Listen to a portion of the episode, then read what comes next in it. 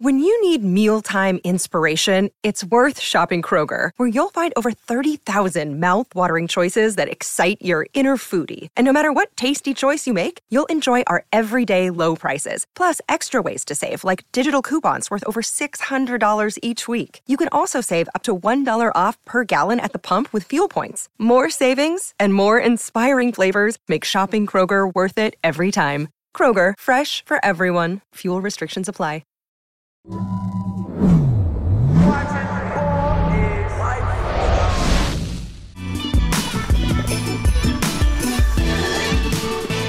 everybody to another edition of the In the Paint Show, episode 160. Here with Chelsea Hopkins and Ani Umana. We've been off for a couple weeks, guys. Obviously for good reasons. We're, You know, we're traveling. We got a lot of things going on that we're going to talk about. But this is a big week. We got the Ballislife All American game coming up on May 6th, Saturday in Southern California, and we've been all over the country. So, Ani, how's it going? Man, I'm good. I'm a little tired, but I'm good. You know, oh yeah, of traveling, but it's it's, it's been some good stuff. How about you? I'm doing good. I've been doing good. Got back from Phoenix for session two of EYBL. Obviously, the spring live period is now complete. Uh, Chelsea, how was your tournament? So I, I going. I know the girls are in live as well. Did they go both weekends live, or is the or is there a different weekend that there's a second live period? Uh, they actually the last weekend was a live period. So um, my program, the Mob Premiere, uh, we are based out of uh, Colorado, but we have multiple EYBL teams, um, and I don't have an EYBL team personally. So I'm coaching 15 yeah. and under. Uh, so it was a live period for my girls, but most of the coaches uh, were with uh, with the EYBL teams, not sure. in the same tournament that, that I was in. So we played in Oakland. Uh, we did solid. Um, I was only with the girls like maybe a week or a week and a half before uh, we actually started playing because I came late from overseas. Sure. Um, so we have definitely some adjustments and some some learning to do. I want to put in my own stuff. Uh, our program, we all kind of run the same plays at least for for a basis, and then after sure. that, as a coach, I can you know kind of tweak it and and and yeah. do my own thing. Um, so we actually have another opportunity this weekend in Vegas. Uh, the EYBL teams will be in Cali, so we're gonna kind of switch places and we'll be playing here. So um, yeah, it's exciting times, man. I'm in full retirement mode, um, but yeah. I'm getting the coaching thing going, and it's been good so far. That's great. Yeah, you know, you uh, settled in a little bit now. Does it? We're also going to talk about that in a future pod, like you know your transition, but everything's pretty good. You, you going forward. Yeah, I mean, honestly, I don't think it's really hit me yet. Like I'm doing wow. kind of what I do every summer, even before I wasn't retired. You know, yeah. hanging out, watching NBA, uh, coaching my young girls up. Uh, so maybe in the fall, um, it'll become more real when uh, my friends who still play, you know, kind of head across the waters. But hopefully in the fall, I'll be starting a new job myself, so it'll be able to, you know, kind of take my mind off things. Sure, sure. So, like we said, this Saturday Saturday's uh, Cerritos College Ballislife game hasn't been on for a few years because of COVID and other things in LA County. Obviously, LA County was pretty restrictive. The rosters are on ballislife.com. Uh, you know, again, it's a lot of uh, good players from around the country. Uh, just wanted to tell people they can get tickets at ballislifeallamerican.com. There's a couple codes. Uh, there's a five dollar off ticket promo. Use uh, BIL five OFF. Once again, that code is BIL five, the number OFF. So it's like it's a good code. And Ani, just wanted to get into it. Uh, what are you looking for most about the game? Instead of it's not just not including you being a part of the production and being on it. What what do you just just from the game itself? What do you what do you see out there? Well, you know, it's been like what four years since the game, yeah. uh, sure. so just excited to kind of see be be there and actually watching it. Like you know, McCain Edwards, like some of the guys like Jace Posey, seeing some of the Texas guys out there. Um, yes. I'm just like to, just excited to see you know the players just compete, you know, and and like in that environment, and you know, guys get to show off. Like you know, the All Star games is fun because it's like you get to see guys yeah. show off other parts of their game that they you may not you may not always see, right? In uh in a more structured, scholastic setting. So that's why I just excited to see just those guys kind of yeah. showing their overall game. Yeah, me too. Just to see some of the the guys that are a little bit more exciting. You know what I mean? A little more in a little more laid back, open atmosphere. Uh, did you catch anything from Iverson, what was the buzz at Iverson? What did people say? Uh, didn't really get to catch much, but you know, just um, it, it, was good. Like you know, you got guys like Tyler Smith, uh, out there that was doing really good. Uh, Coen Carr, you know, who who we're going to see uh, this weekend. You know, sure. just really showing his athleticism. I don't think people realize how athletic he was. You know, he is. Yeah. So uh, guys like him, uh, I think uh, the shooter that's going to Alabama. Heard a lot of good things about uh, Walter. So, but yeah. overall, I heard like the practices were competitive. The game was. I got to watch some of the game. It was good. Uh, but they said it was really they competed like in a practice yeah. and everything. They really competed, which was good. It was good. You know, we always hear about the McDonald's uh, practices being competitive, but you know, sure. seeing that in that atmosphere too, that those kids were competing, uh, was good to see. Great. And uh, Chelsea, are we going to see you? Are you going to make an appearance at the Ball Dogs All American game on the seventh, the next day? So we got a busy weekend coming up. Ani, we're going to try to hit both of them, and and, and yeah, we're going to get them. We're going to get to it. So so Chelsea, are you going to be able to get get there? What's the what's the word on ball dogs? I mean, that's the plan. I'm actually supposed to be a judge in like the dunk contest or something like that. But as I said, I'm coaching this weekend, so that's obviously yeah. my priority. But hopefully um, on Sunday, you know, if I can get an early championship game in, you know, I'm gonna speak it now. You know, my girls, right, hopefully right, right. we just do yeah. our thing, have a little 11 o'clock championship game. Then, then I'll be there. I'll be there with my guys to see what's going on. Got you. Um, you know, Chelsea in many respects, me and Ani were down in in uh, the the final four, and, and, and in many respects, people were like, you know, the girls' final four was where it's at. You know, oh, like, yeah. everybody was like, the girls' final four is a hot ticket. People are talking about it. Uh, so uh, what's going on on the travel ball circuit? I mean, obviously you're coaching the younger girls, but you know, are you seeing any of this influence and excitement that we saw during the girls or women's NCAA tournament? Yeah, absolutely. I mean, this is really good times for just girls basketball, women's basketball in general. Um, I think we're seeing a very positive trend. Um, you know, we've talked a lot about just the publicity, um, you know, and the, you know, kind of the narratives that were circulating around the women's Final Four. But we also talked about how all publicity is kind of good publicity, I think, for the sure. women's game. Right. Um, you know, we talk about high school, and I've had the opportunity to now coaching the last couple years to to see some of these up and coming girls on the circuit and, you know, I, I just think we're headed in the right direction.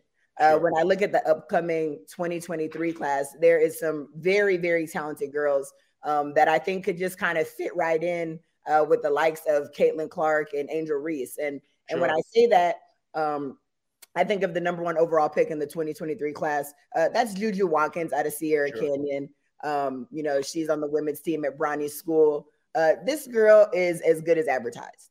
And if you want to talk about just notoriety, she's had Chris Brown at her games, 2 Chainz at her games. This is a high school girls basketball player getting yeah. these type of people sitting courtside yeah. at her games. So I can make a case, you know, she doesn't have any NIL deals yet, but she will have a lot.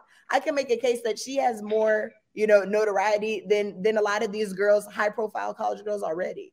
Yeah. So, you know, she's a six foot guard. She's headed to USC next year. Um, absolutely must see TV. Nothing she can't do on the court. Um, I personally think she's the most complete high school basketball player that I've been able to see in the last, you know, several years. Wow. Um, and she's going to make an instant impact in college. So, you know, yeah. we have players like that coming up. I look at, you know, we just talked about the McDonald's game. MiLaysia Fulwiley, she is a dynamic, dynamic point guard who's headed to South Carolina. Uh, she's five six, but if you watch the McDonald's game, she put on an absolute show she's a highlight reel. It, any way you want it, flashy, athletic, can dribble, can shoot it. Um, so when I look at players like that, like these girls are going to continue the growth of you know women's college basketball, the excitement of it, and that's not even to mention the players that we still have in the women's college game right now that are sure. still, you know, Angel Reese, she she's headed into her junior year.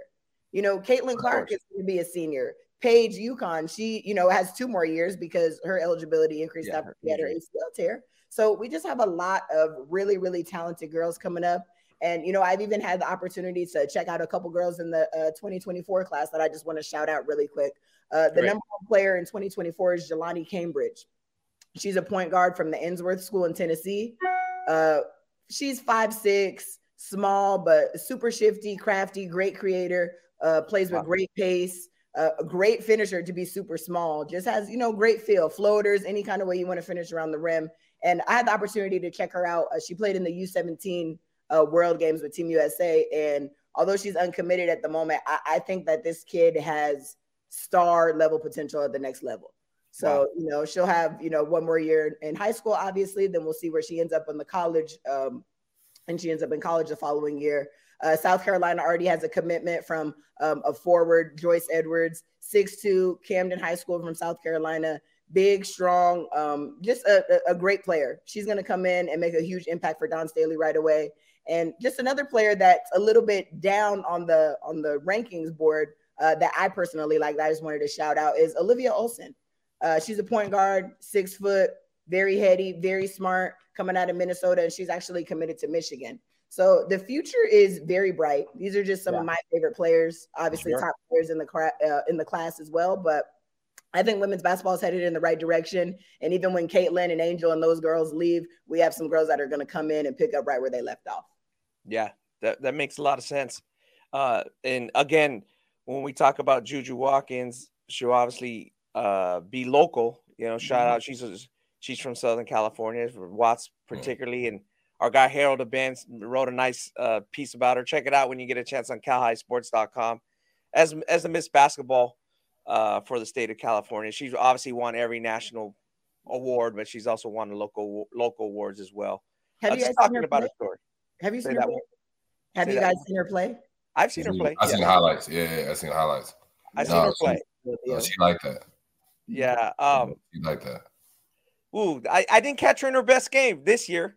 Okay. Interestingly enough, it's the game they lost to Etiwanda. And the, it, uh, I'm sorry, it's the game they came back and they they beat Etiwanda um, for the sectionals, but Etiwanda came back and won the state championship. Mm. Again, as Ani says, these I he can't follow these California, uh, you know, playoffs. Yeah, but, yeah. So they played, you know, they they they won and and in and then they came back. Uh, Etiwanda came back and won the state championship. You know, shout out to mm. uh, Etiwanda. But yeah, you know, she's got to be one of the best players I've ever seen, oh even oh in in an off game. In a bad game, you know? yeah, yeah, even in an off game. Uh, just the size, handle, she mm-hmm. moves different. Um, again, yeah, yeah be very You know, I uh, Lisa Leslie's up there. You know, I got to see uh, uh, your girl Jasmine Thomas and Maya Moore mm-hmm. at the Nike Skills Academy. I just remember because the boys were there, uh, Chelsea. So I was like, Maya Moore was pretty special. So she might be, yeah, she's probably in that group. Again, we're not going to break it all down right now, but yeah, you know, like she's in that group. I just remember Jasmine was the best point guard there, but like Maya was on another level. She's just yeah. on another level. Like this girl's on another level. Um, I'm not trying to think of anybody else in between the, those girls. Uh, Diana Taurasi, but you, I, Diana Taurasi was she transformed her whole body from high yeah. school. She's in much better shape, you know, like, and obviously she plays shows because she's played in what 20 years. Right. But yeah, she's like transformed her body completely. But like Juju Watkins is is a special player, so we'll, we'll be looking forward to seeing her. Yeah, she and, moves different. Yeah, yeah. Some of the girls, some of the girls that you know should be good. We're going to have a girls' game, so that, like you said, Chelsea, it's just growing we felt we had to have a girls. These girls are going all over the place. I'm just looking at the mm-hmm. roster now. Yep. Connecticut, Notre Dame, Baylor, Texas, Duke. Like this, this high level. This girls event should be high level. Um, one girl is going to be committing at the game, Monty, so we'll get a chance to see that okay. local. So, you know, we're, we're going to enjoy ourselves just like we are on this pod. But uh, let's jump to something else. I guess we'll jump on the guy side when we talk about Player of the Year. Um, obviously Juju Watkins is National Player of the Year. That's not a surprise to anybody on the girls' yeah. side. But on the boys' side, we we doing the, the the Player of the Year tracker, Ani, which we've been doing 16. I've been doing it 16 years now. Seems pretty like the 16 years have just zipped by. Uh, Brandon Jennings was the first honoree on the on the one where we actually had the panel pick. It was pretty.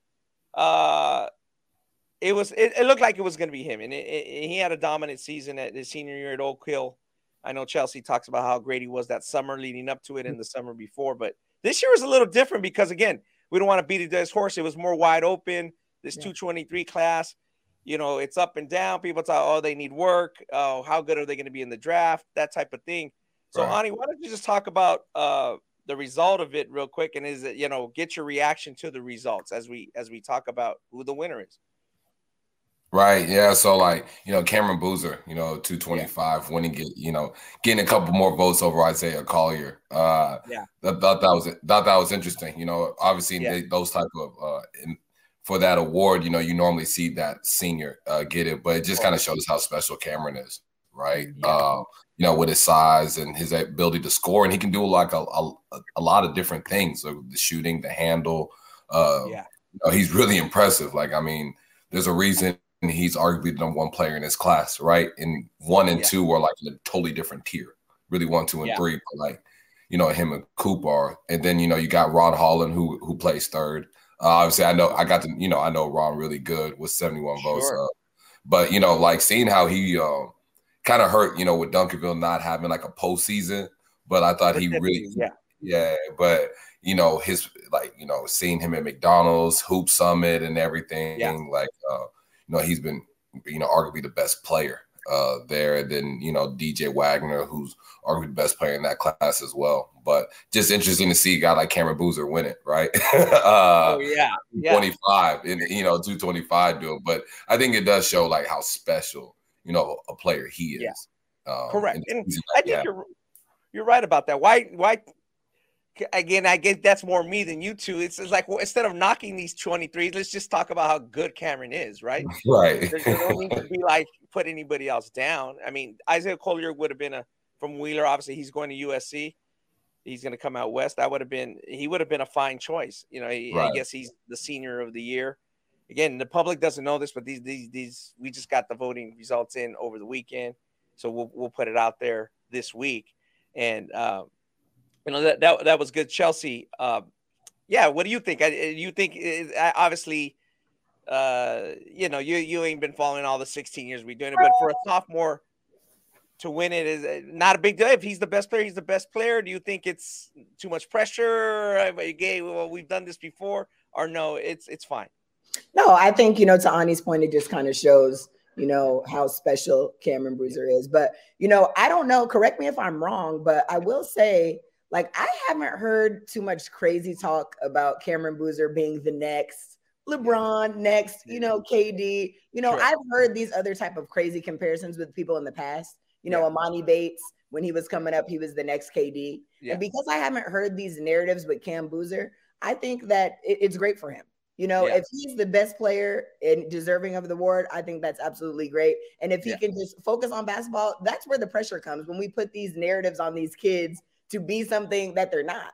And yeah. the comparisons too are like the cream, cream, cream of the uh, crop of the NBA sure. players that we have. So I think that's where, you know, things get a little bit mixed up for these kids. Cameron Boozer is on pace. You know, he won this award as a sophomore. He's going to have two more years in high school. He's going to be incredible. You know, one year in college off to the NBA unless the rule changes. Um, but the pressure comes from the narratives that us media and the people on the outside looking in put on these kids. And sure. because I personally haven't heard that, I think that he's well deserving of the award. I think that he's right on pace in terms of just, you know, his potential and his growth as a player. And I think that, you know, if, if he got the award, I think he's deserving of it. So sure. um, I know we've seen, you know, crazy comparisons in the past, but in my personal opinion, I think that's what kind of sets these kids up for failure. Not necessarily their game, but just the expectations that they have right out the gate. And I know we're expecting Cam to be special, but I, I haven't heard anything outlandish that should, you know, kind of knock him off track in the future. So, yeah, right. That, that makes sense. Go ahead, Ani. Yeah, but and you know, I think guys guys are kind of learned a lesson with that. I mean, most yeah. recently, like Emoni Bates, right? And Emoni has recovered, you know, at Eastern Michigan and doing his thing, but uh, you you see a little bit of it, but you know, I think people are kind of learned a lesson from that. Like, yeah, I probably shouldn't compare a 14 or 15 year old uh, LeBron James or Kevin Durant, right? uh, doesn't end very well. Uh, has it hasn't gone that way uh, since? You know, every time they they do that. but you know, Cameron Boozer, he's a, he's a really really good player. You know, got to see him in EYBL uh, last weekend and stuff like that. Like, you know, just how effortless he makes he, he makes plays and you know all of a sudden you think he probably has like 20 and 10 you end up you see like 40 and 18 like you know it's just crazy right? So you know really really good player and i think he he does deserve it. No doubt. Um yeah let's just talk about the voting like you said ani real quick. Uh interestingly, nobody appeared on all 10 ballots. There's uh, 10 ballots, 10 voters. Uh, some of them have their their their quirks or things they like about a player or don't. I'm assuming the, the person who didn't vote for Boozer just didn't think a sophomore should be the winner. Right. We're not going to give it to a sophomore. So I, I understand that. So he had uh, 84 out of 100 points, which is not an overwhelming number for the winner usually. Sometimes the winner has 91, 90. Brandon had 98. Ben Simmons, a hundred, perfect 100. Oh, you know, wow. so it's uh, there, it's happened before where the guys got perfect 100. So Isaiah Collier had 76 points. You got Ron Holland, who reopened his recruitment, not going to Texas anymore, or is not is not committed to Texas anymore. 71, yeah. nine ballots. DJ Wagner, nine ballots as well. Kentucky bound Justin Edwards for Imhotep, uh, 50 points, nine ballots. So there, there's a big fall off after those five. And then there's 34 guys that got voting. Uh, like I said, we'll put it out on ballislife.com this weekend before the game. Uh, Justin Edwards is going to be at the Ballislife All American game. So that'll be cool to see him, yep. you know, uh, one more time. He, he really had a great season. Uh, real quick, Ani, with DJ Wagner, you know, one of the voters mentioned, he said, Hey, Isaiah Collier had the best season. DJ Wagner had the best career um, mm-hmm. you know, of the group. Like and he just kind of mentioned that off the cuff. He's all, but you know, when you talk about these the, the sophomores, like you know, the uh, these guys gotta you know kind of catch up and and and just do you know, maybe they're going to have a big impact in the next year. We'll we'll see. It doesn't seem like you know, like you said, they're not the talk of the town, like like Chelsea said about comparing Cameron Boozer to some crazy pro. Nobody's talking about the incoming freshman like that. So maybe it's a good thing for them. Maybe there's a little bit of pressure off of them, right? You know, as a group. But I wanted to get your opinion about what he said about DJ and just his career, and then you know, obviously Kentucky has a great class, but nobody's nobody's right now is like, "Ooh, Kentucky's going to be in the Final Four. They might win it all." Everybody's just talking about the returning players of the portal, you know. So, right. what does that mean for that class of, of players? Yeah, when you talk about like Collier and uh DJ, you know, just over the four year career, I would say DJ um has a better like career. But like like Isaiah Collier this season was just, you know, what he did with Wheeler has been really good. Like what he, what was it Ryan? Like all his losses were basically against Fab 50 team. Like it was it wasn't against any slouches at all. No, no. Um and I thought like, you know, Isaiah Collier over the past like year just really grew in his game. Like for me, he's number one in, in you know, in the class. Yeah. 23. Sure. I think he's really grown his game. I think the shooting is really is really getting there and it's improved. And um, I agree with I agree with that statement that, you know, Isaiah yeah. had the better season. And obviously, yeah. you know, with the situation at Camden where DJ couldn't, you know, compete for the yeah. state title. But I would say DJ for four years, his career was better. I, I would yeah. I would agree with that. Um, you know, then you speak about that class, like you know, when you talk about like that Kentucky class, like with Edwards, with Collier, um, yeah. the uh, yeah, with Bradshaw, right? Like, you know, I would say we were looking at this like maybe seven, eight years ago, probably. Like, you know, people will probably be more excited about it, but just how yeah. the game of basketball just got older in the college level, like how much older it's gotten, and the one-time transfer rule you know, no, and people have seen like, you know, Coach Cal's had amazing classes, like freshman mm-hmm. classes, but you know, how many national and listen, it's hard to win a national championship, but like how many one and duns, like a group of one and duns have won national championships is not common. So I think history and now seeing a sample more of a sample size is showing people like, hey, like you can have a great recruiting class, but no one's going to say, "Oh, they're going to the Final Four with this team. they're going to yeah. win a championship," because yeah. now we have a larger sample size of seeing that that's not common. Like it takes a special group for that to happen. So, um, you know, now when you look at that Kentucky class, like it got a chance to be really good, but you know, how much of it can that group of freshmen get? You know, Kentucky to the Final Four. I don't really see that, you know. you know, maybe, but like it's going to be dependent upon who comes back, who comes from the transfer portal and stuff like that, added on to what some of these uh, freshmen could potentially do. Yeah, uh, no doubt about it. Uh, just kind of talking a little bit about the balloting, and, and, you mentioned just to give an idea of how good a season Cameron Boozer had. Yeah. You know, um, 16 years of the balloting. Only Emoni Bates has even been in the running as a sophomore. Mm-hmm. So Emoni Bates in 220, and I'm glad the voters uh, didn't jump on that so much. Like, like we said, having their they tempered their expectations a little bit. We thought that it was like Chelsea mentioned. We thought that was a little outlandish in 219 and 20 mm-hmm. as well, like the KD and all that. Like, right. Because he played 15s.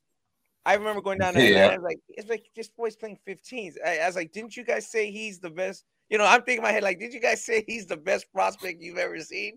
Like, right. why is he playing 15s? You know what I mean? So the voters had him in fourth place, which is pretty good. He was on eight ballots, but behind the winner, Cade Cunningham, Evan Mobley, and Jalen Green. So like that all worked out. Like those three guys are like really good. You know, like that they, they were really good. So uh, uh, that that's pretty interesting that not not not a lot of sophomores. And then if you look back at the history of like high school basketball, and we we've named this award in 1996 live. So from 1996 live, it's been picked at the end of the season. Before 1996, it's like retroactive, right? The player, mm-hmm. the player you're based on high school. So, like Emoni Bates, I mean, sorry, uh, our guy Caden, Cameron Boozer is like the first sophomore ever to win it. So, like even in prior to 1996, so Lou Alcindor was kind of considered one of the better players in the country as a sophomore. Right. And then he won. He was the national player of the year twice and before him, Jerry Lucas, the old forward who played for the mm-hmm. for the Knicks in, in Ohio State. He was kind of one of the first big high school basketball stars. He was a first team All American as a sophomore, and then he won it twice. So that that's basically it. Those two guys. So then when you look at sophomores that high, it's those two, Emoni, and then LeBron James. We kind of briefly talked about that during the season that maybe he should have got a little more push. Yeah, as the player of the year as a sophomore we talked about that with his with his old teammate Cam Joyce and how they barely lost to Hill at the buzzer on LeBron's mission. So like, but people were already talking about him being the best player in the country. So he probably should have got a little more push. But the winner was, uh, ironically, DJ's dad, Dajuan Wagner, and he averaged he had a hundred point game. He averaged forty two points. Like I get why DJ was a you know like I'm sorry I get why Dajuan was looking back twenty years, twenty two years later like I see why it was, but like maybe LeBron should have got a little bit more push. But that's basically it. We're basically talking about five players in the history of high school basketball. So what, what Cameron Boozer is doing is pretty special. Yeah, no, it is. yeah, five. We're just talking about basically five players, three all-time greats, and and you know Emoni Bates, and that's it. Yeah, you know, so a couple guys that were second team all all Americans or second five all Americans. Um, at that level, DeAndre Ayton, 215 as a mm-hmm. sophomore, Michael Kidd Gilchrist in 209, and, and OJ Mayo as a sophomore. And uh, that's pretty. I, my DeAndre Ayton is about as good a young prospect as I've seen. In yeah, he was. Yeah, as a young prospect. Again, he was already kind of a grown man as a senior. He is what he is in the pros. I haven't really seen a big jump since Ani. You know, I don't. You know, I think Phoenix Suns fans have have strong opinions about that. But, you know, like he's as a sophomore, I used to tell people I was like, because he played at a small high school in a in a fall league, real small high school, mm-hmm. right? Just funny story. I'm like, in front of nobody. He was a rising a rising um sophomore. And I was telling people, and I'm like, you guys got to go see this kid. Like, it's for five bucks. Just go. I go, he's the best player in LA. They would, I go, I go, no, he's the best player in LA. Like, he's better than any Laker. He's the best player. it was at the end when the Lakers, like, you know, they weren't doing too hot in those years. This is like 214, 215. Like, oh, okay. We were joking about it, you know, like as as a rising player. So those, those are it. Like, there's not really guys on that level that that that Boozer's playing. So shout out to him as we move forward on this. And I wanted to kind of piggyback what Chelsea said and what Ani said, you too, Chelsea, about the future. And Ani, you said about, um, you know, these guys coming in as freshmen. This is going to remain because the NBA, uh, NBA just announced their uh, collective bargaining agreement, uh, mm. uh, seven year agreement. The Board of Governors and the Players Association kind of came together. It begins on July first 23 and runs seven years. So through 29 30. So that means that the one and done is basically untouched. Ani just wanted to get right. your opinion about that. And then Chelsea, you could jump yeah. in there as well. So, so I mean, we, we can talk about the details of it real quick before we jump into the NBA playoffs, but the run and done is basically going to be around. So as we talk about this 223 class, we're going to talk about it next year with 24, see how what kind of impact they have. Right. Yeah. And no, uh, I thought it was interesting. I know at first, you know, yeah. when we were starting to hear about, you know, potentially getting rid of the one and done, um, yeah. you know, that there was there was a, a real possibility of it. But like when like throughout the year, you kind of hear like you know you bring in a high like high school kids will eventually you know what does it do to the veterans, right? Like you know, um, so I knew that you know if you're really looking to protect the players, you know, especially yeah. the guys that are in the league, they don't want to lose spots to guys that are 18 uh, years old and 18 going on 19. So um, I like the one and done. I think we're people are getting more creative on like you know, it's not necessarily just college, right? Like you see in G League Ignite, like you know, you see guys like Dink Pate who classed up and is doing two years with G League. We've seen Scoot Henderson do that. Uh, yeah. NBL like AJ Johnson. So uh, I think it's a good thing. I, I do believe is this, you know, how special you have to be like getting mm-hmm. out of high school and playing the league. Like, yeah, we've seen LeBron do it. We've seen Dwight Howard do it. You know, sure. we can go on like KG. Like, I know we've seen it, um, yeah. but it's just really hard. And and and like we're seeing so many freshmen struggle in the first year in college. So to speak talk about going to the NBA, right? Yeah. And uh, I would be really interested. to see, like you know, Ronnie, you talk to high school kid like players, and yeah. I talk to decent amount. Like if you were to open that up, you know how many kids would declare for the draft? yeah. Yeah. you know what I'm saying? Like, yeah. you know, I got got, you know, there's some kids right now that are sophomores talking about, man, I wish I could declare for the draft right now. So like like I ain't lying. So, you know, I'm glad they did it. If you are like that, there's still other pro like options, sure. right? Like some people that you know OTs doing kind of have has their stuff as well. So there are options where you can go for a year, then go to the NBA, right? And uh, I think it's good. It still protects the guys that are veterans that can actually play in an NBA game if needed. Like even if they're in the bench, like can still come in if needed with injuries or whatever and play. Compared to an 18 year old that you know you can't, you know, yeah. you, can't, you, can't put him in the game. So I'm happy that they did do that. Sure, Chelsea. What yeah. do you think? Ani, I mean, I totally agree with you. Um, you know, I've been tuning into the Draymond Green podcast, and he talks a lot about the collective bargaining agreement, and he hates it. A lot of the things that changed um, as far as the the agreement this year, but mm. I will say I think they got this part right. Like, sure. I, I'm a fan of these kids going through the process. You know, a lot of them are not mature enough um, to you know, step into the NBA and one perform, you know, whether it's their bodies or just their game. You know, there, there's a learning curve when you go from, you know, college or even high school to, to professional. Like every level, you know, there's a process to adjusting. But besides that, like from maturity aspects, I like to see these kids go to college, learn, grow up a little bit, and then come into the league a little more prepared. Um, yeah, then sure. you know, like Ani said, I, I don't think there's really any players, you know, right now that are just ready to step in into the league and contribute anyway. So right. one year in college isn't going to kill you. Um, I think it's good, just better long term, you know, for these kids' success in the league. And you know, and it gives, you know, it's it gives these vets, you know, an extra year to stick on a roster or you know, steal a little bit of money, maybe like Udonis Haslem or you know, uh, Andre Iguodala, uh, stick a little longer. But for these kids, I think it's the best option. Um. So so so I'm excited they did it. You know, some people may argue, you know, I know people are waiting for Bronny to just make that jump from Sierra Canyon right to the NBA, but th- this is what these kids need. Like if you want the, the league to, to continue to grow and and these kids to have the best chance to actually stay long term, I think uh, this was the best decision. Gotcha. And and yeah, I I, I think so too. Uh, like you said, Ani, people are talking about it. It, it. The expectations going to EYBL and you and three SSB and these two live periods, like the expectations for people are so oh, high, like they're out of control. Yeah. So mm-hmm. this kind of tempers it back a little bit, I guess. You know, not oh wow, we can go to the NBA now again. Like that would have been huge news on the grassroots circuit. Yeah, I mean, know? can you can you imagine the type? Like, could you imagine the players, like the players you would see declare for the NBA draft if they open that up? Yeah, like, like that would that would damn near be comical yeah. Well, it's really interesting because you look back at when they last had it, 2005. So that's Monta Ellis, Amir Johnson, uh, Brandon Rush, maybe that that group. And again, some of them did go. Monta Ellis went too, got drafted too low. Um, uh, Amir Johnson was one of the last picks. I remember that.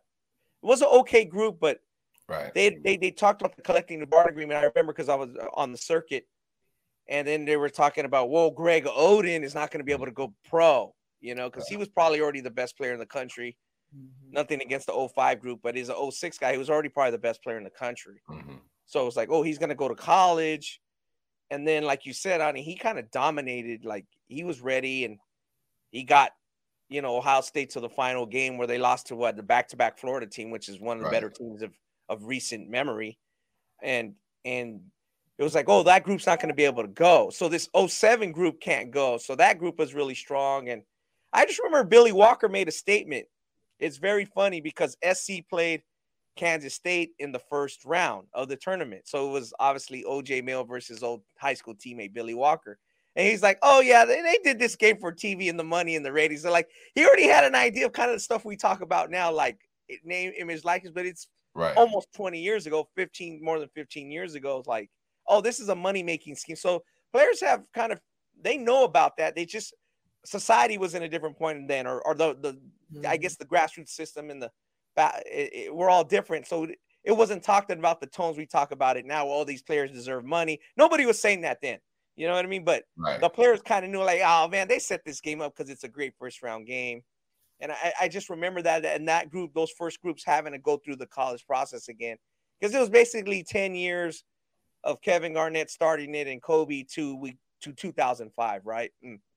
And most of the good players that did go, um, they did a good job. Uh, I, I, think people thought Kevin Garnett wasn't going to be impactful, but he started figuring it out. Maybe about 20 games in, it was like, oh yeah, this guy's going to stick. You know what I mean? He's going right. to stick. He's going to be fine.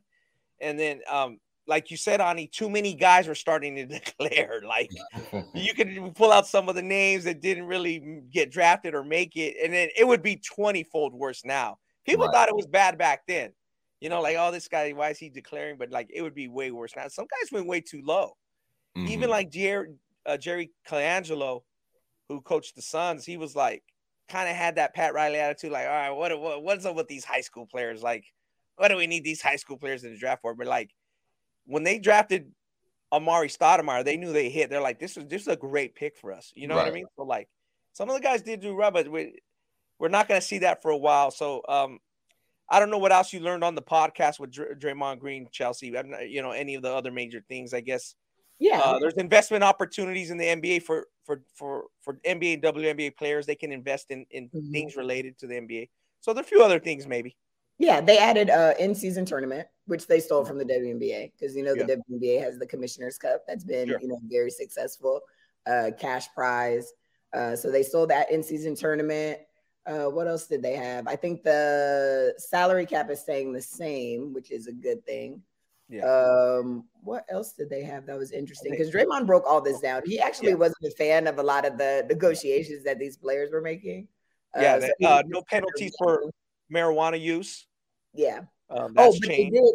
The one thing that they did add that we talked about previously on the pod was just the player awards and you having to play a minimum game. You and that was what Draymond was going in on uh, the most because I think it's you have to play 65 Five. games, maybe. Five. I think for, for major awards like league MVP, defensive player of the year, uh, six man of the year. Uh, and that's gonna be tough for for a lot of a lot of the stars in the league that just, you know, whether it's injury related or load management. Um, I guess his gripe was just you're going to see a lot of I don't know what he said bums or or scrubs, you know, making these All NBA teams or getting the league MVP award for the sheer fact that you know the the the cream of the crop isn't eligible. So I don't know what you guys think about that, but that's something that we kind of addressed previously on the pod that I thought was a good idea. I don't know if I would have made it 65 games, but in an 82 game season, 65, I mean, oh, bad. It's not bad, but yeah, I mean, like just don't, just don't miss more than 17 games.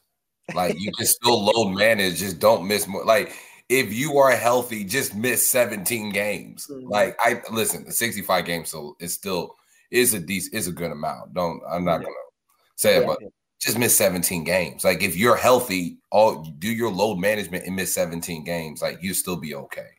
Like you yeah. can just not play back to backs or something like that. Like yeah. Yeah. And, I think it's good. Players, oh, sorry. And for the players that are injured too, those ones usually don't qualify for the awards anyway. So right. like 17 games, if you put it that way, is not really terrible. You yeah. don't have to play back to backs. You know, you're not gonna have that many back to backs in the season. So I don't know. Maybe they got it right. It'll be interesting to see next year if we see uh like Aaron Gordon and you know players on, on that tier, you know, getting first team all NBA and stuff like that. So I guess we'll see. No, no, we won't. we won't. That's what Draymond's saying. That's what he thinks is going to happen. He thinks the stars are not going to be getting these awards anymore because they're not going to be eligible. Wow. I, I I mean Draymond ain't got to worry about it for him personally, you know. But yeah, it's it's maybe the young guy, maybe a few young guys will will will will step more to the forefront in terms of like you'll get to maybe they make third team All NBA. I still think the best players are will be the best players, you know, right? Um, unless they have a big injury, like you said. I, I think that's really been the theme of this whole NBA playoffs is that, and you kind of mentioned it, Chelsea, with the one and done, and uh, people are figuring out like let's say just use an example and again they're not the only team the houston rockets like that's not going to be a winning formula mm-hmm. having a bunch of young guys you know you, you the older players are going to come through. I think the playoffs have shown that. The smart ones that load management correctly. So what i got out of this playoffs and then chelsea well you can start off we'll jump into the playoffs is like the teams that load managed correctly and the veterans are the teams that are winning right now. Mm-hmm. that's what i see. So it goes more back to your point of what you guys say. So Chelsea, just kind of talk about that, like the veterans, leadership, again, being healthy and kind of, like you said, load management properly, and then eh, and be ready for a playoff push, almost like the NCAA tournament. Like you want to peak right. for the conference tournaments and the tournament. You don't want to like shoot your wad in January and in December and, and be peaking. Then you want to, and that's kind of turned into what the NBA is kind of turning into. Like the teams that are peaking and are healthy are doing the best. Yeah, I mean, I, I totally agree. It's all it's all about timing. And yeah. you know, being a player myself, I know how hard it is to like win a championship. Yeah. And just the amount of luck that you need sometimes that goes along with the preparation. Like, I mean, we just saw the Milwaukee Bucks who had the best record in the NBA pretty much all season, best team yeah. all season. And then Giannis goes down in game one of their playoff series, you know, which hobbled him, which ultimately led to the, you know, to them losing as the number one seed. So all about timing, all about health. Uh, but you know, you're right. I think load management is necessary. Just you know, I think some days you know players just don't have it. But I think if you're sure. just not playing at the expense of just because you just don't want to, then I, I think that's kind of unacceptable. But for the most part, you know, with the exception of maybe Kawhi, um, I don't think the stars really do that though. You know, sure. and Kawhi has been hobbled by a lot of injuries. So don't get me wrong. Yeah. Like, you know, he, you know, has struggled, you know, since he's been in the league, just injury after injury. Um, and when he plays, he, he's awesome. So you can't, you know, knock him there. But you know, I, I, Steph's not just sitting out just to sit out. Like, you know, we don't yeah. really see 17 games would be fine for a guy like Steph if, if he's healthy. 17 right. games would be fine for a guy like Bron if he's healthy. You know, th- I don't think that players really want to sit out. I think it's more injury related, you know, more times than not. Um, so you know, I, I, think that it is all about timing. We're seeing it. You you spoke about just having a young core, which just really the lack of inexperience. We just saw that with the Golden State Warriors series versus Sacramento Kings. You know, you need it. You need players that have been in these big moments. Um, and you know, having youth, I think, is great, especially for the regular season, because those guys can, you know, get up and down and and play uh, maybe a little bit harder and, and back to backs and, and night after night. But at the end of the day, when the experience kicks in, you need people that have been there before. Um, yeah, so I wasn't surprised at all to see, you know, how the Golden State Warriors kind of dominated uh, in Game Seven yesterday.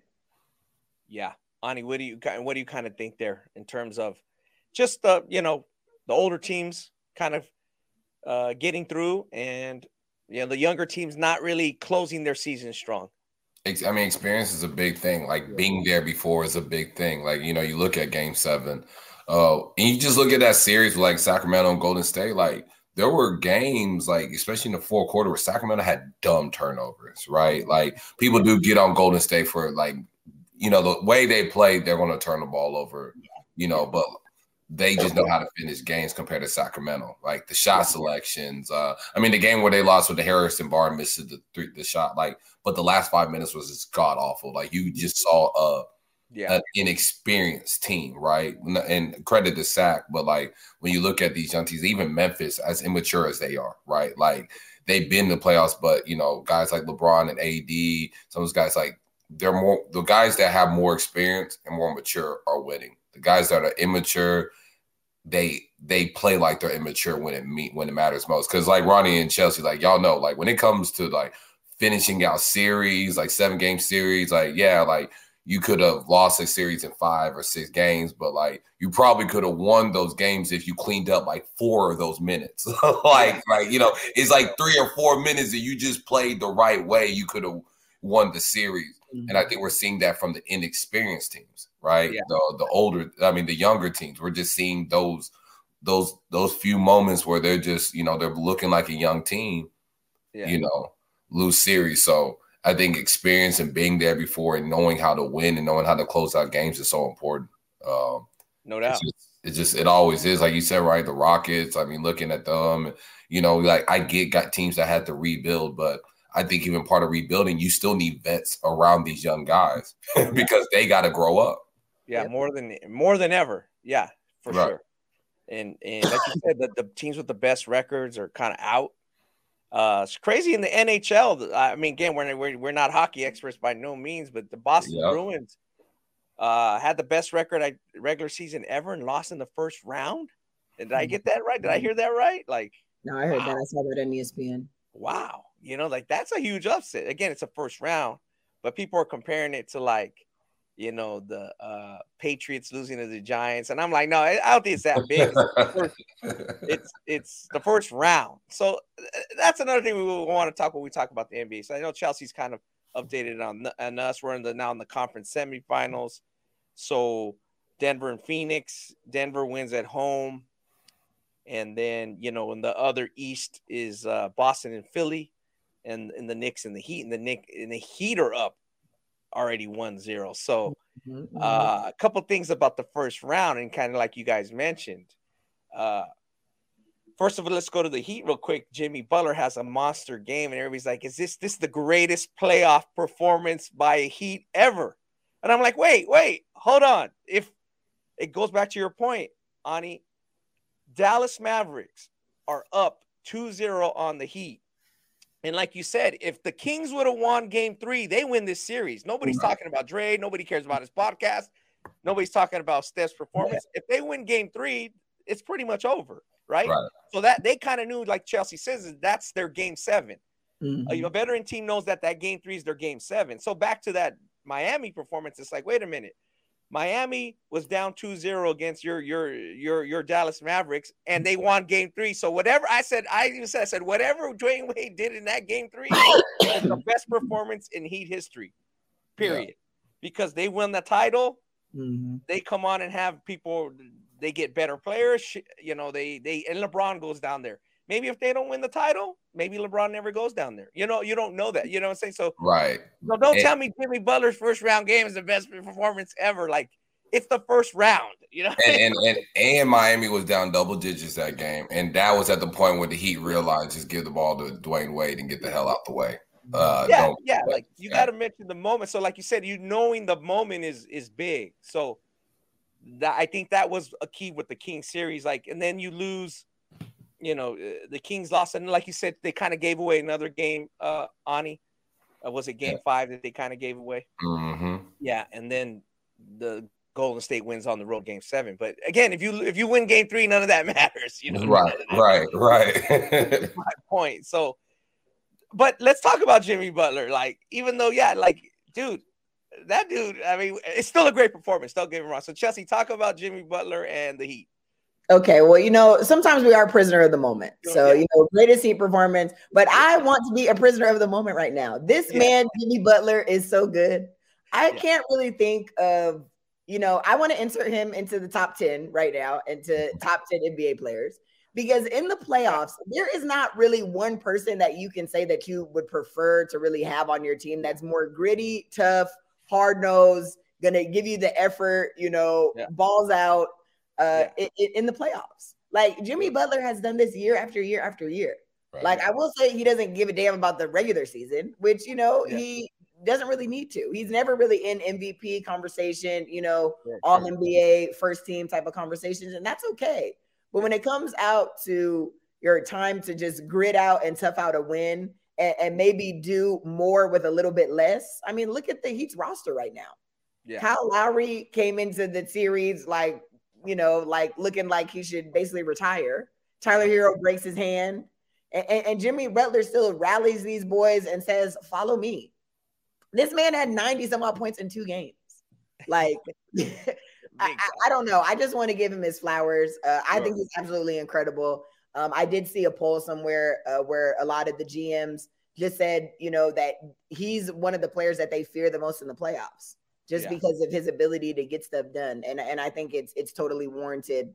Um, you know, the the the success that he's having, but also it just speaks to the Heat culture. I, I think right. Erik Spoelstra is a great coach.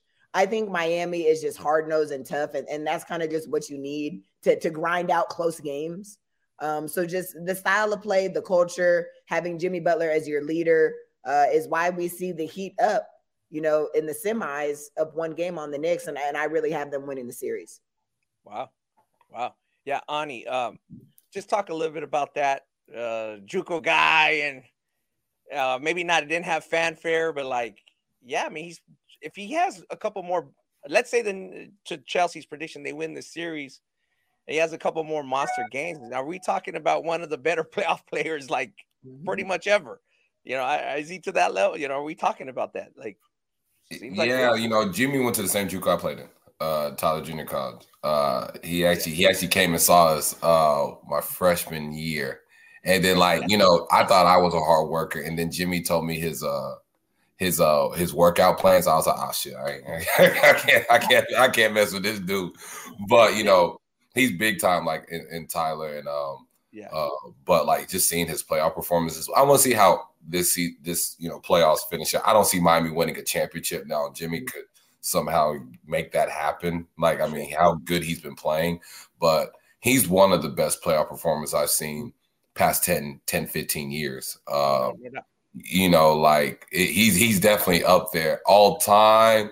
It's gonna be tough. I think I gotta see how his career kind of just you know, pans out. But man, like he's he's one of the best I've seen. Like this is one of the best. What I saw in that first round series, that reminded me of Dwyane Wade in 06. Uh, yeah. You know, that's kind of what it reflected. Not just because it's Miami Heat, but just someone that literally just like I'm putting this team on my back, like, yeah. and we're going to win a, a series we have really no business winning.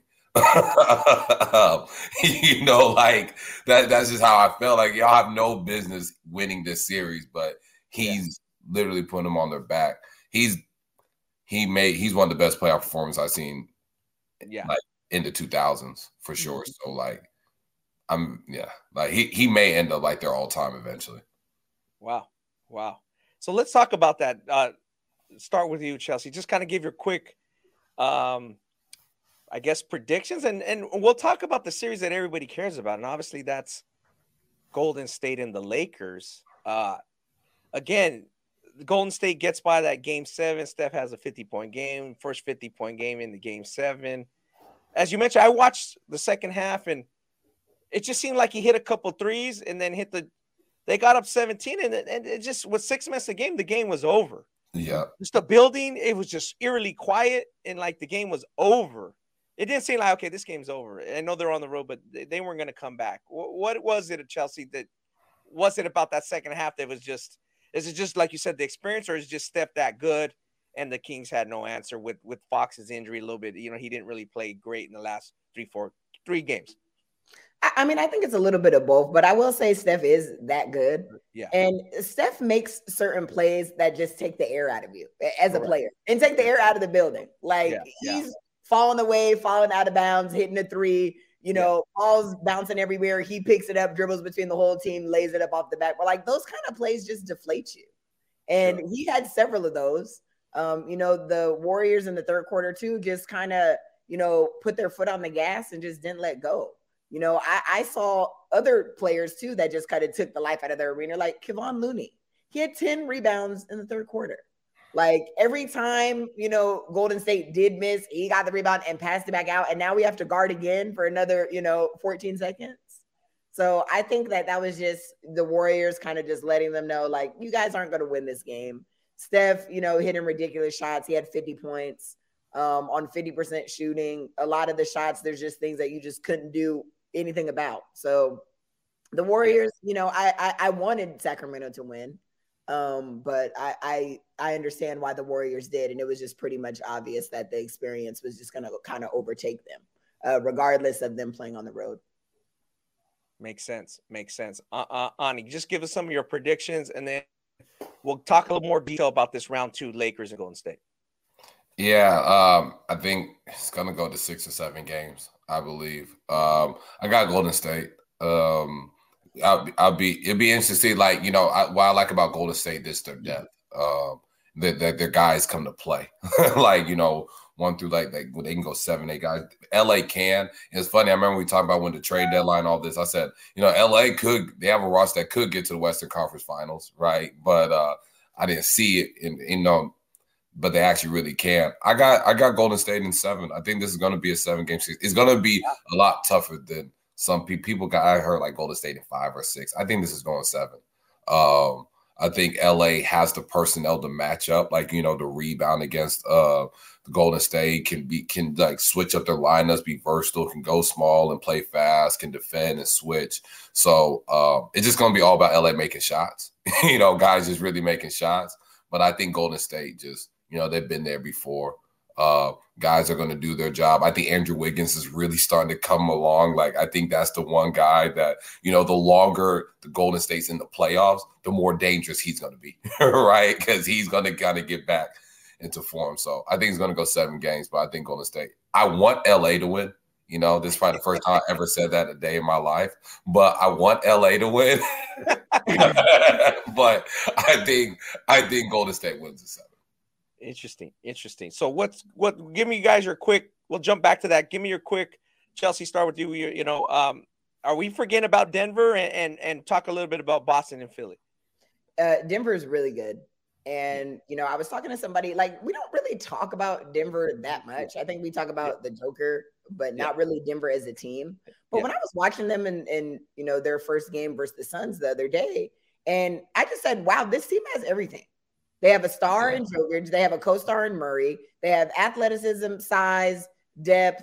Uh, yeah. They have a good bench. They have big wings that can guard and make shots. Uh, I think this is a very complete team. And wow. you know, I, I, don't think anybody has them really winning, but but I think that they should be in the conversation. Um, you know, because they have all the pieces. Uh, I see them beating Phoenix in probably six games. Uh, maybe Phoenix, you know, figures it out and can make the series a little bit more interesting. But what I saw based off of game one, they're getting Phoenix up out of there. Um, and, they'll, and they'll probably and they'll be in the Western Conference Finals for sure. Uh, I didn't get my prediction in, in LA and and Golden State. But of course, I'm going with LeBron. And Ani, you know, he tried to say he wanted the Lakers to win, try to hop on our bandwagon, but we don't need all I'm not that. hopping on nobody's bandwagon. I just don't want to see Golden State win it again. So that's what we're going to talk about. That's what what's kind of my point. I'm not so, hopping on LA bandwagon. Trust me. let let Chelsea finish her Boston Philly analysis, then we're going to jump to Golden State LA. And, yeah, and, and that series, I, I have I have the Lakers in six games anyway. But on to the East, Boston versus Philly. I think Boston is just too good. I mean, I think it's their, you know, uh, championship to lose at least on the wow. on the East. Uh, Philly, you know, Joel Embiid, uh, front runner for league MVP this uh, league MVP this year. Like he's unavailable again. You know, he has a LCL or PCL, something with wow. the knee, uh, but predicted to not play uh, in game one. Uh, we don't know when he's really going to be back. Maybe game two, but you know, Boston's that good that you know, can, can you really come back in, in game three when you're down 0-2 and think that you guys are going to change the series around? So I, have I have Boston, you know, winning in six if Embiid is available, five if he's not. Um, and and Heat, uh, I think that that's an interesting series. Uh, I'm a big Jalen Brunson fan. Um, I know the Knicks fans are super excited to have him and just excited to just be a be in the playoffs in general and to win their first series in I think over a decade or something they were saying on ESPN. Uh, but but I have the Heat. You know, I'm I'm team Jimmy Butler. I think the Knicks will probably get a game or two. Uh, but if I had to guess, I would say Heat in in six, probably winning uh, on their home floor. Gotcha. Um, let's talk a little bit about that real quick. What you're saying with the Heat, because you mentioned it Chelsea a few minutes ago, Erik Spoelstra. I, I, remember if you guys don't recall, like when the when when the Heat were trying to get their first title after they lost to your Dallas team, Ani. And and it was a timeout, and and LeBron had a, either LeBron or one of those guys had a bad sequence. Uh, wanted a timeout, and he bumped them. He just bumped them.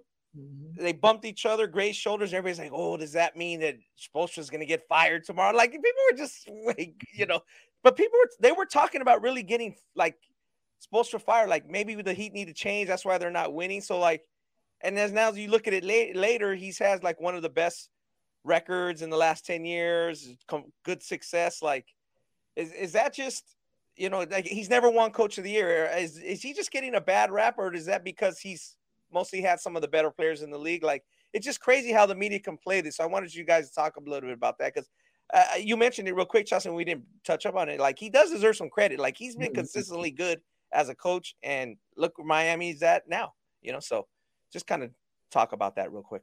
Go ahead, Ani. Yeah, I think he's the best coach in NBA.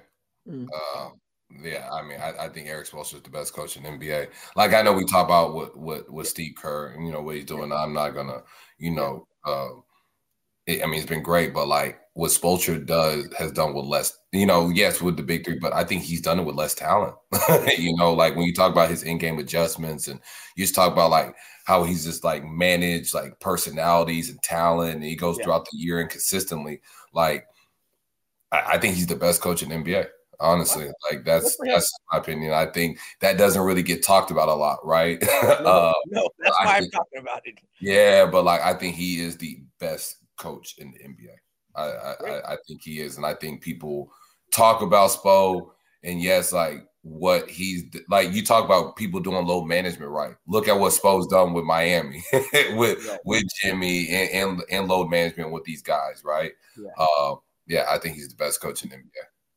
Yeah, I th- and I think you know people need to give him his flowers. Good for him. You know, because again, video guy worked his way through, was you know, worked his way up. So props to him. We'll see how that series goes. But let's jump back as we're closing this show out. Uh getting toward the end here. The, the, we'll talk about it for as long as you guys want to talk about it. The Lakers and Golden State. Um go back to this game seven you know, everybody's like, this Steph Curry, this is the greatest thing ever. You know, 50 again, prison. We talk about being prisoner of the moment. Uh, Ani, I'll start with you. And you, your attitude and your expressions to this are kind of my question. What is it about this Golden State team now that has changed? Meaning, is it just the Draymond Green Poole incident? They seem like people they were a fresh, fresh of fresh air. People loved them. Then they moved across to the Bay to, to San Francisco. A lot of people don't like that, especially mm. old school dudes, California dudes, Bay Area dudes. They don't like that. They're be straight up. They don't like that. You know what I mean? So I, I, people love Curry. It was a great story. Now they irritate the shit out of half the country or most of the country. They have a whole different dynamic to them. I don't know if it's just Draymond Green. He's an irritating bastard. But like, what is it that you mentioned? I, I just need them to lose. I want them to lose. Like you either love them or you hate them. But w- what's happened there? And obviously, them playing the Lakers, which is the most popular team in, in the in the league, everybody's going to have a, a, a, difference of opinion or choose a side, basically. So, what what has happened with Golden State? Yeah, this thing with them is like you know when you're a team that just wins that much, people just kind of get tired of you winning, right? Yeah. Uh, like yeah. it's just what it is. That um, and then I think just you know Draymond just irritates the hell out of everyone. Right. uh, he just, I mean, Draymond just irritates the hell out of me. But you know, it's uh, but I respect it. Like I do yeah. respect him, but it's just like, yeah. okay, like y'all can't keep winning. Like, okay, it has to and like someone has to like knock y'all off at some point. Like, you know what I mean? Even like Steph, some of the stuff he'll do, like, you know, put you to sleep. So like, like I'm like, all right, man, like, man, man, you need to get out at some point, bro. Like this, like, yeah, how long can this dynasty go? You know, uh, yeah. And, exactly. interesting. I remember last year we talked about, yeah, Golden State may have one more title in them. You know, we were talking about like, uh, like they could probably win like this year and maybe next year. Like that's crazy. You think that's crazy? Yeah. Yeah, like I think that's crazy. Uh, so uh, I think this thing, I'm just irritated about Golden State. Like I'm just like, but I mean, you you you are you are uh, in reference to a lot of the country. That's why I ask you because uh, you're you're representing a lot of the country.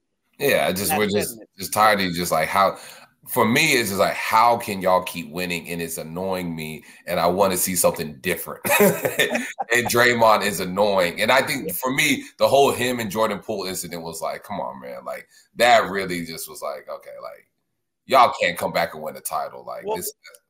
And and who gets that credit, Chelsea? I'll, I'll jump to you. Mm-hmm. Who gets that credit? Because you mentioned it six months ago, or three months ago, or four months ago, whenever it happened. I couldn't be on that team. Chelsea's like, I couldn't be on that team. That dude bombed on me like that. Facts. I, I'd be out. Or, you know, I'm checked out, mentally checked out, trade me, whatever. They're still together. So is that, you know, talk about that and then who gets the credit uh, for keeping together? Are they just that good? Because there's some dynamic there. People are talking about that dynamic a lot, you know. So talk about that, Chelsea, and then putting that stuff aside and still winning on the court. Well, you know, I understand Ani's sentiments for sure. Um, yeah. But me personally, I'm on the opposite end because I just want to see the best players. You know, I, I, would much rather just see Steph and LeBron versus, you know, De'Aaron and LeBron, you know, and De'Aaron is incredible. Don't get me wrong. But, you know, this next series is going to be so anticipated, especially, you know, based off of the history of just LeBron and Steph going head to head. You know, they both have four championships. You know, yeah. I, I, think it's just kind of going to be must see TV. So, as annoying as Draymond is as a player, which everybody can agree to that, I think this was the matchup that, although people want to see, you know, Golden State lose, I think people want to see LeBron lose too. So, I mean, I think it goes, you know, uh, on both sides uh, in terms of the matchup. Uh, as far as the incident with Draymond Green, uh, I noticed something in, I believe it was the last game, yeah. Um, Golden State versus Sacramento. And I think Steph quietly holds things together over there. You know, he's not super known as a vocal leader, but obviously he's the best player on the team and he's highly respected. I saw an incident where uh, Jordan Poole was coming out of a timeout. Draymond Green was uh, already on the bench. He had his warm up on. He tries to pull, you know, Jordan Poole to the side and say something to him. And Jordan Poole kind of like, get out of like, you know, shrugs right, him right. off and, and walks to the bench. And then you see Steph quietly follow up and say, Hey, you know, you don't really know what he's saying, but he goes up to Jordan Poole, yeah. kind of, you know, says something to him. Jordan Poole nods his head, and then Steph walks back over to Draymond and slaps his hand.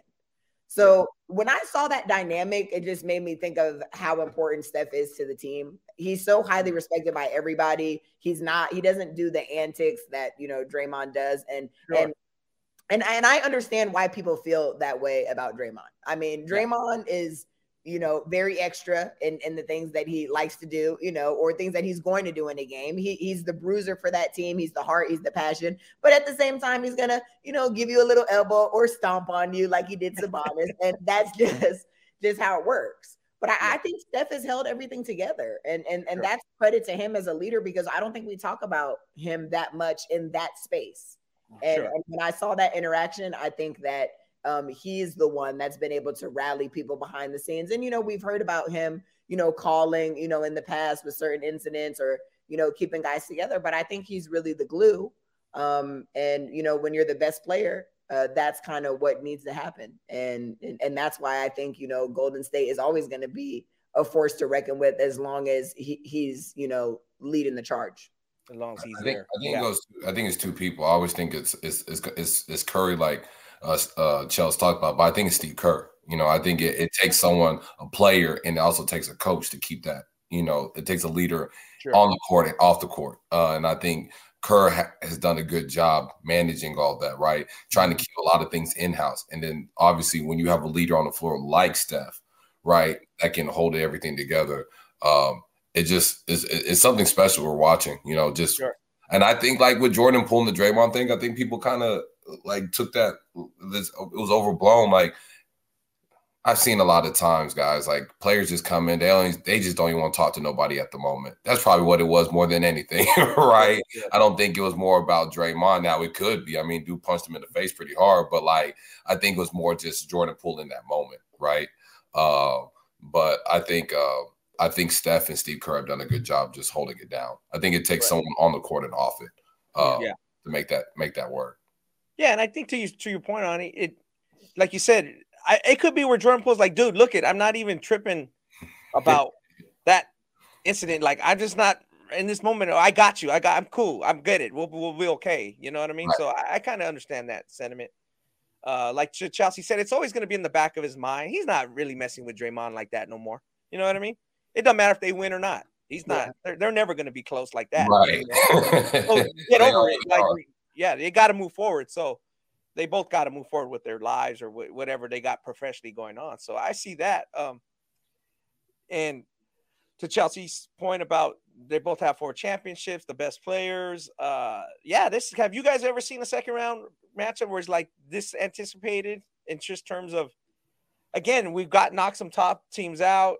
Uh, I don't really think of any second conference semifinals that has been like that discussed, and maybe it's just because it's these two guys, mm-hmm. and they're both veterans. They're both you know on the back end or whatever. Obviously, LeBron a little more because he's older, but you know I, I can't recall any any second round series like that. Not this much. You know, the ones that you know maybe for me was like you know was, it was like those Sacramento Mavs, like Sacramento Spurs, like you know with Chris Webber and all them, like those kind of second round matchups had that.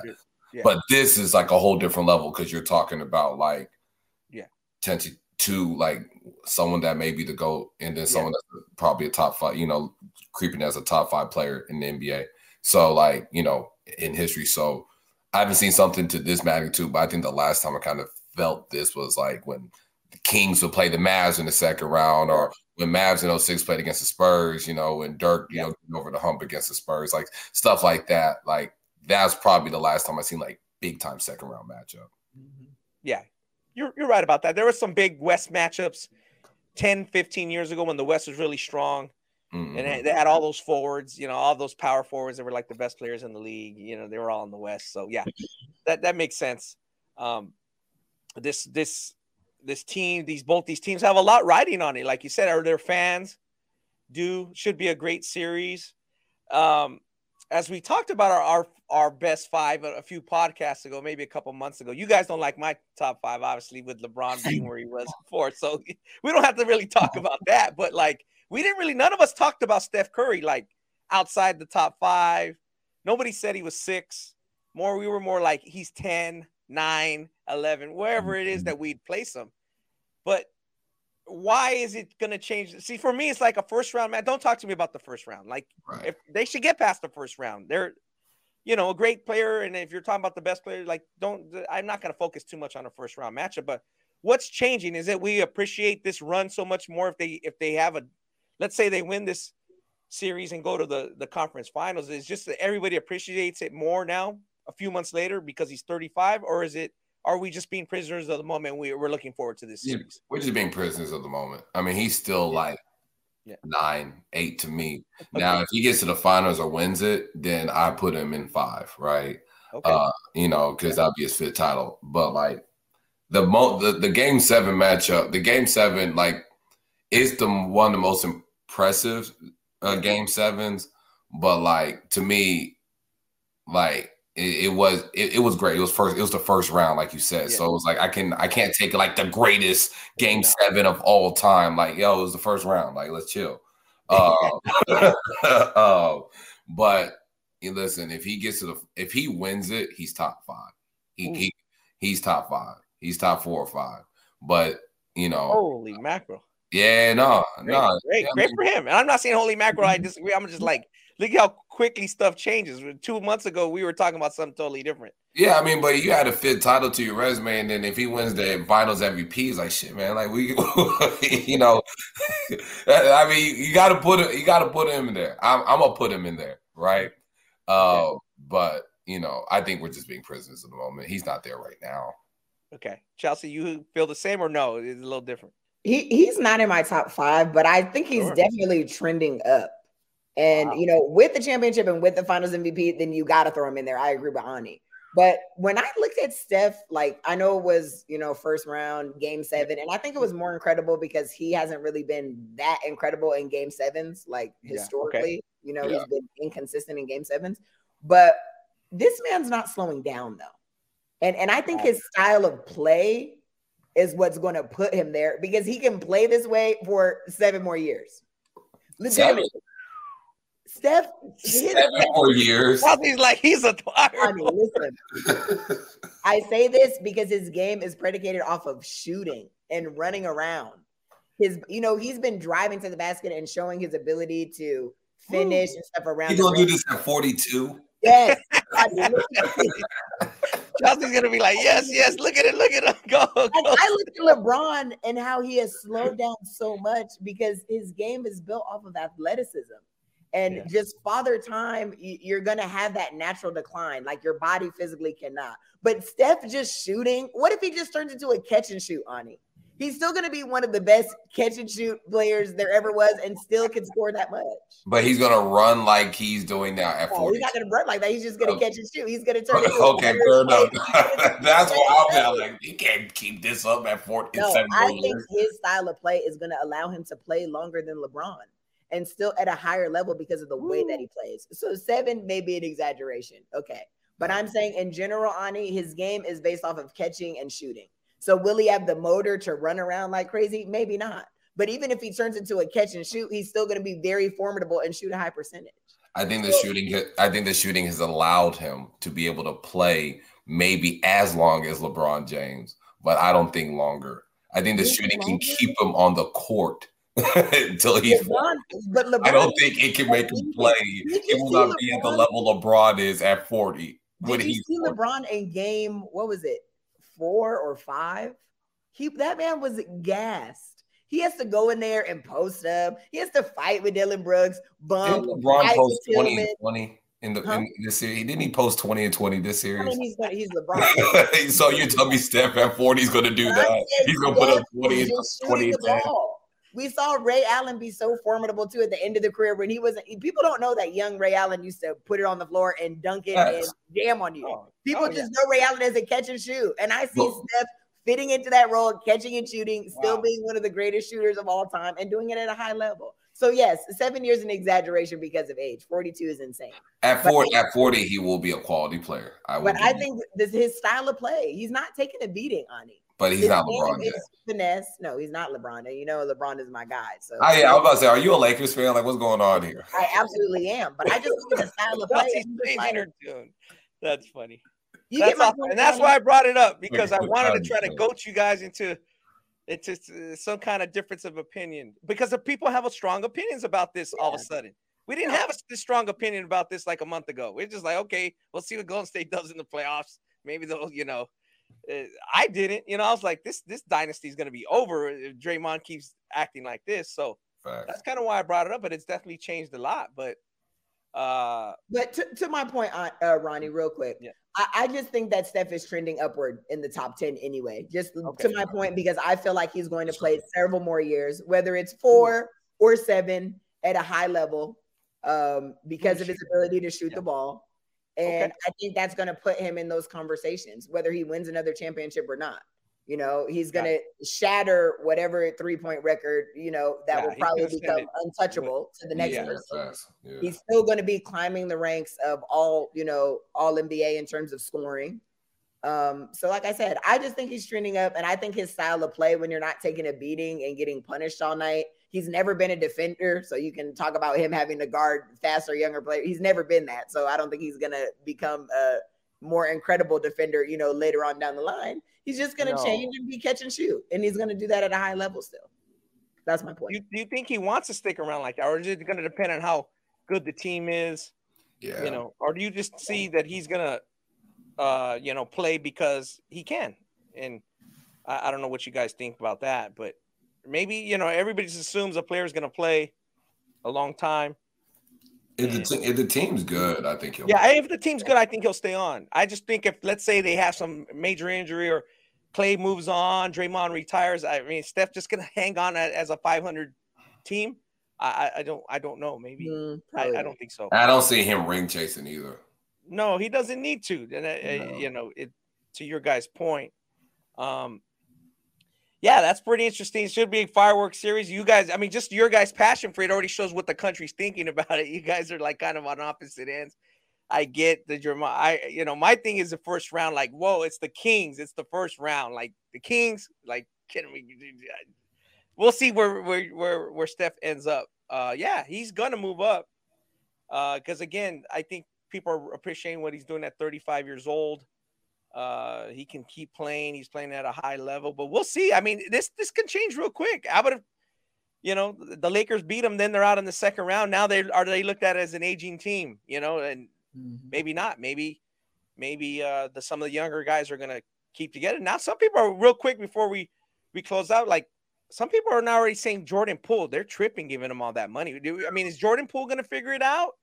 Uh, it, you know, again, he's a big piece. I it's ooh. Again, they got by Kings, but that's the Kings. They've never done it we know this regular season wasn't the greatest. What's your guys' real quick opinion there? Is he going to figure it out? Is is he going to be there in long term uh, mainstay piece for the next five to seven years? I mean, he's a young guy.